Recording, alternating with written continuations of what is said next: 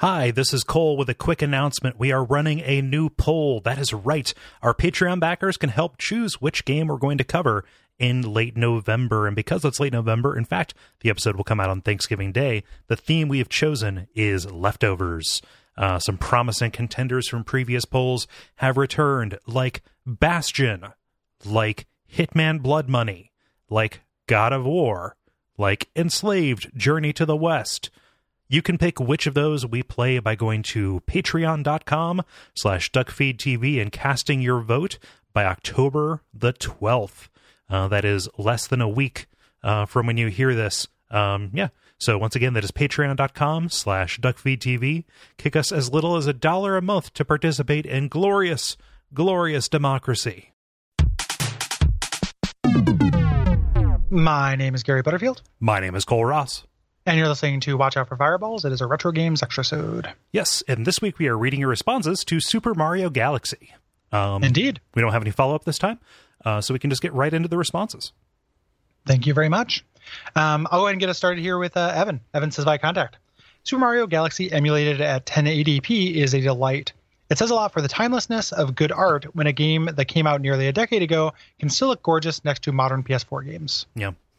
So much of that is the lighting. I, I noticed like you pretty much always have this nice like rim light. Everything is kind of like soft and like the colors really pop against each other. Mhm. Yeah, it's like Yeah. it's it's stuff that isn't just directly related to detail. It's about just kind of like the broad strokes of the way they show you the information. So good. Yeah, yeah it's very pretty. Yeah. Super, super pretty. Yeah. Uh, Louis writes, I got my Wii along with Super Mario Galaxy and a couple of others while I was stationed in Iraq. Um, I haven't played the console since, but I remember really enjoying uh, Super Mario Galaxy. In hindsight, this might have been because of how colorful the game was compared to the dull brown filter that my daily that my daily life in a combat zone has. Uh, but I'm fine with that. Yeah, absolutely. Yeah. Like it is, it is a when people, um, you know, kind of talk up Nintendo, especially when they do it in contrast to other game companies. Mhm. That's what they're talking about. You know, is how how pretty and big and kind of uh, sparkly and and beautiful it is. Yeah, delight. You know, Yeah. yeah, Um, it is a yeah. So here, here's the weird thing. This this makes me think of. In the time when I worked at uh, um, GameStop, which included like I I started in 2003, which was right around the time when a lot of soldiers would be getting back from their uh, kind of like tours of duty in in Iraq.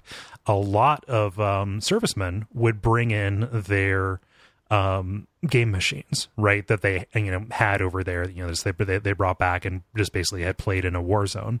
Um and i felt terrible because they were almost universally trashed right? Like just completely filled with with dust and grit and just you know like it, it was in a fucking war zone. Like it's not you know my pampered ass apartment that i have here. Universally the game cubes always worked. Oh yeah, we, we couldn't take them because they were full of dust, but they worked, which is remarkable. like you That's would turn... like kind of a Nintendo thing in general. Oh, for sure. Yeah, you could flush them in a toilet and stuff, but like you, you just say you take it back. Like, okay, is this going to be the one? And the fan would kick out some dust, and then it just boop boop boop boop boop boop boop. boop, boop. There you go.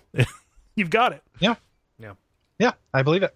Yeah. Um. Yeah. Very cool. Yeah, I, I could definitely see that as kind of a thing. Like this. This definitely functions as a a visual escapism. Mm-hmm. For sure. Um, Brian says by contact. My wife and I really like playing games together, but we have pretty different taste in games. She likes sim games and JRPGs, and I like platformers and tactical Western RPGs. Thanks, Brian. Uh, thanks for thanks for fighting the good fight. Um, so sometimes it's hard to it's hard work finding a game that'll be fun for both of us. Super Mario Galaxy's two-player mode bridged that gap. I could handle the running and jumping, while my wife was able to collect the stars and act as a star sniper without any stress. Uh, we eventually beat it together, and even though Super Mario Galaxy isn't my favorite Mario game, it's the one I have the best memories of. Yeah. Yeah, it's very sweet. so it was really irritating. Like I, I like stories like that, and that that, that kind of comports with my experience. Um, around that time, there was this super gross term that popped up called girlfriend mode, which has kind of been in existence for some stuff that is like this, you know, ever since. You know, it's kind of like, hmm. oh, it's something, something, and you know, keep your girlfriend busy or whatever. Like, and that's that totally underplays how valuable like the second player can be. Though like, there- there's such a huge boon, you know, when you have them deployed. Like, you know, I, I would more call it like drunk roommate mode because of the way I lived my life. But like, yeah, I don't know. Stop being I gross. Mean, I mean, my, my the problems with that. I mean, you're not wrong. Um, but that, that's probably the least of the problems with girlfriend mode as an idea. yeah. You know, as a concept, is not so much that undervalues the actual play. Yeah, I suppose that's what I mean. You know, yeah. as it kind of pre- you know presumes that your girlfriend is not into playing games and can only play this Yeah, easy yeah. dumbed down version of it. yeah. But like, you're not. I mean, you're not wrong. Like, it's not. just- uh, I- I'm talking about a little appreciated. No, I'm just Yeah, the, um, it's uh, yeah, yeah, it is, and it's it's fun to do that too. The other thing I, I'm always reminded me of, or reminded of is Double Dash, um, that co-op mode, yeah. which is like, you know, it's pretty passive to play the second player of that, but you're constantly talking to the other person and kind of choosing, you know, and, and deciding and everything like that. And the kind of game ends up taking place in real life as opposed to on the screen. Mhm. Like, you know, the the second player is just tapping a button when to use an item, but the game part of it becomes that communication and ends up actually being like a totally pretty new and cool experience. Yeah. I think I've always liked the double dash co-op mode as well. Yeah. Um, yeah, Uh, ben writes, I love this story. This is so good. um, when Super Mario Galaxy was first released, I had been eagerly awaiting it as another reason to feel smug about owning a Wii. There seemed to be so few. However, EMTs don't make much money, and my financial situation was pretty unforgiving. My partner and I were sitting in the ambulance waiting for a call one day when a lady walked up to the window and tapped on it. Once we decided that she wasn't trying to ambulance jack us for painkillers, uh, she told us how grateful she was to EMTs and paramedics uh, for the job that they do. Um, and she wanted to give us a token of her esteem. We assured her that uh, this was not only unnecessary, uh, but actually not ethical or legal for us to take uh, a gift for our services. She turned to walk away and then suddenly hurled a wad of cash into the driver's side window uh, and took off running. My partner and I were stunned, and certainly not about to chase her down in the ambulance. So we split it. My partner, being an, being an insufferably nice Catholic, donated her half to charity. Um, I bought I bought Super Mario Galaxy. Now every, now every time I play it or hear the music, uh, I think of that nice but strange lady who threw cash in my ambulance window in the middle of the night. that is a great story. Yeah. Yeah. It also introduced me to ambulance jacking for painkillers. I, you know, it makes perfect sense. Totally, but I never thought of it before. Yep. like, of course, you would jack ambulances. Like the guys are armed, they got painkillers. Yep. Like, you know, it'd I'm sure there's some copper in there. Like, yeah, it'd be stupid not to. It's like a bunch of treasure chests rolling around on tires. oh, our greatest natural resource. um, yeah, I didn't even think about that, but yeah, that, that is a great story. That's real good. Yep. Um, also, like what uh, that person sounds really unhinged because, like, even if they really wanted to do that, like, why you? Yeah. You know, why not the EMT that definitely saved their life to motivate them to do that, or why not, uh, you know, donate that to like systems or something like that? Like, Yeah. you know, there's got to be there's got to be a channel for that to actually improve the infrastructure rather than buy you a Wii game. Like, I'm glad, I'm glad you got a Wii game from it, but like, it is just uh, it's a very that is a really weird. It's a weird lady. Yeah. No, it's uh it it's weirdly confrontational in in a way that only a stranger with money can be. If you ever toss money onto the ground, like something's going on. Like that that's always confrontational. Like Yep. you know. Um, Timothy says by contact.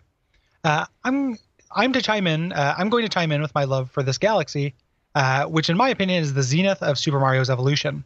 Everything after this game feels derivative of Super Mario Brothers 3 for the NES, uh, Mario 3D World, New Super Mario Bros. DS, Wii, 3DS, and Wii U, as they have a bland overworld map and seemingly nothing uh, tying any stage to any other stage outside of an art aesthetic. Granted, 3D Land and 3D World are from a similar 3D isometric perspective instead of side scrolling, but just another constraint to the freedom found in Mario Galaxy. Super Mario Galaxy has a wonderful open world hub on Princess Rosalina's starship that allows you to run, jump, and practice in between world sections.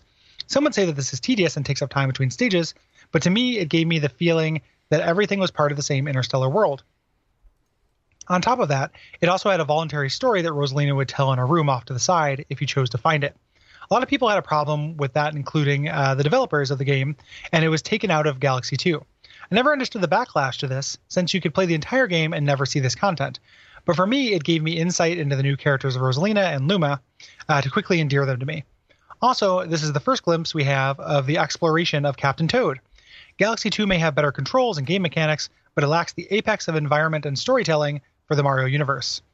This game is not without its flaws, since it uh, is a Wii game that forces some frequent waggling. But it's still my favorite 3D Mario over 64, and it's my second favorite Mario of all time, behind Super Mario World.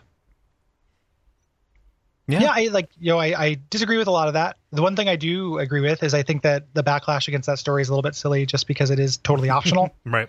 I wish more games would just put, you know, if, if it's an action game like this, put their cutscenes and stuff in a room Yeah. and just let me opt into them if I want them. Put them up in the attic.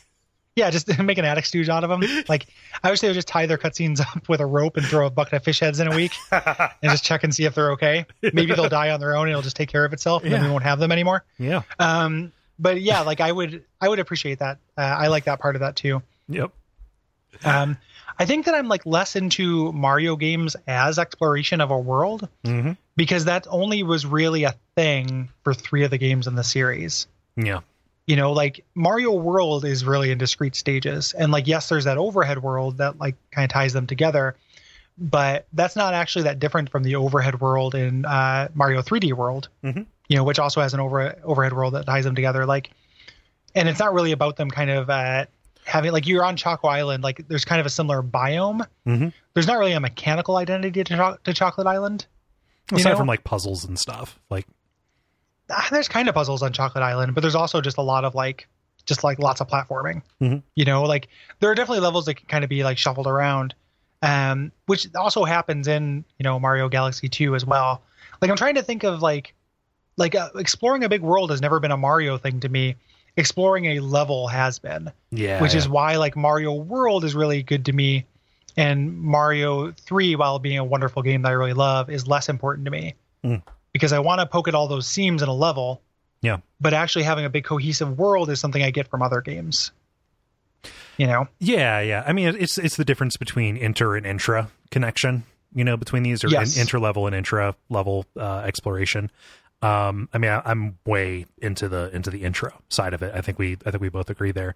Um, and during the episode, I alluded to the fact that like, oh, I I really liked walking around the castle right in 64 i think that was that was the time when it worked the best um galaxy like not galaxy uh, uh sunshine hit me really late for that to happen um Yeah. and here the exploration around the hub world felt so perfunctory um that like the only real delight that i got out of it was spinning as i would run along and watching all the stars spin around me sure. you know or or just bouncing on one toad's head for like ever. oh yeah Like do, do, This do, is your life now. Yeah. like I'm just gonna go use the bathroom. Just gonna deal with this repeated neck strain.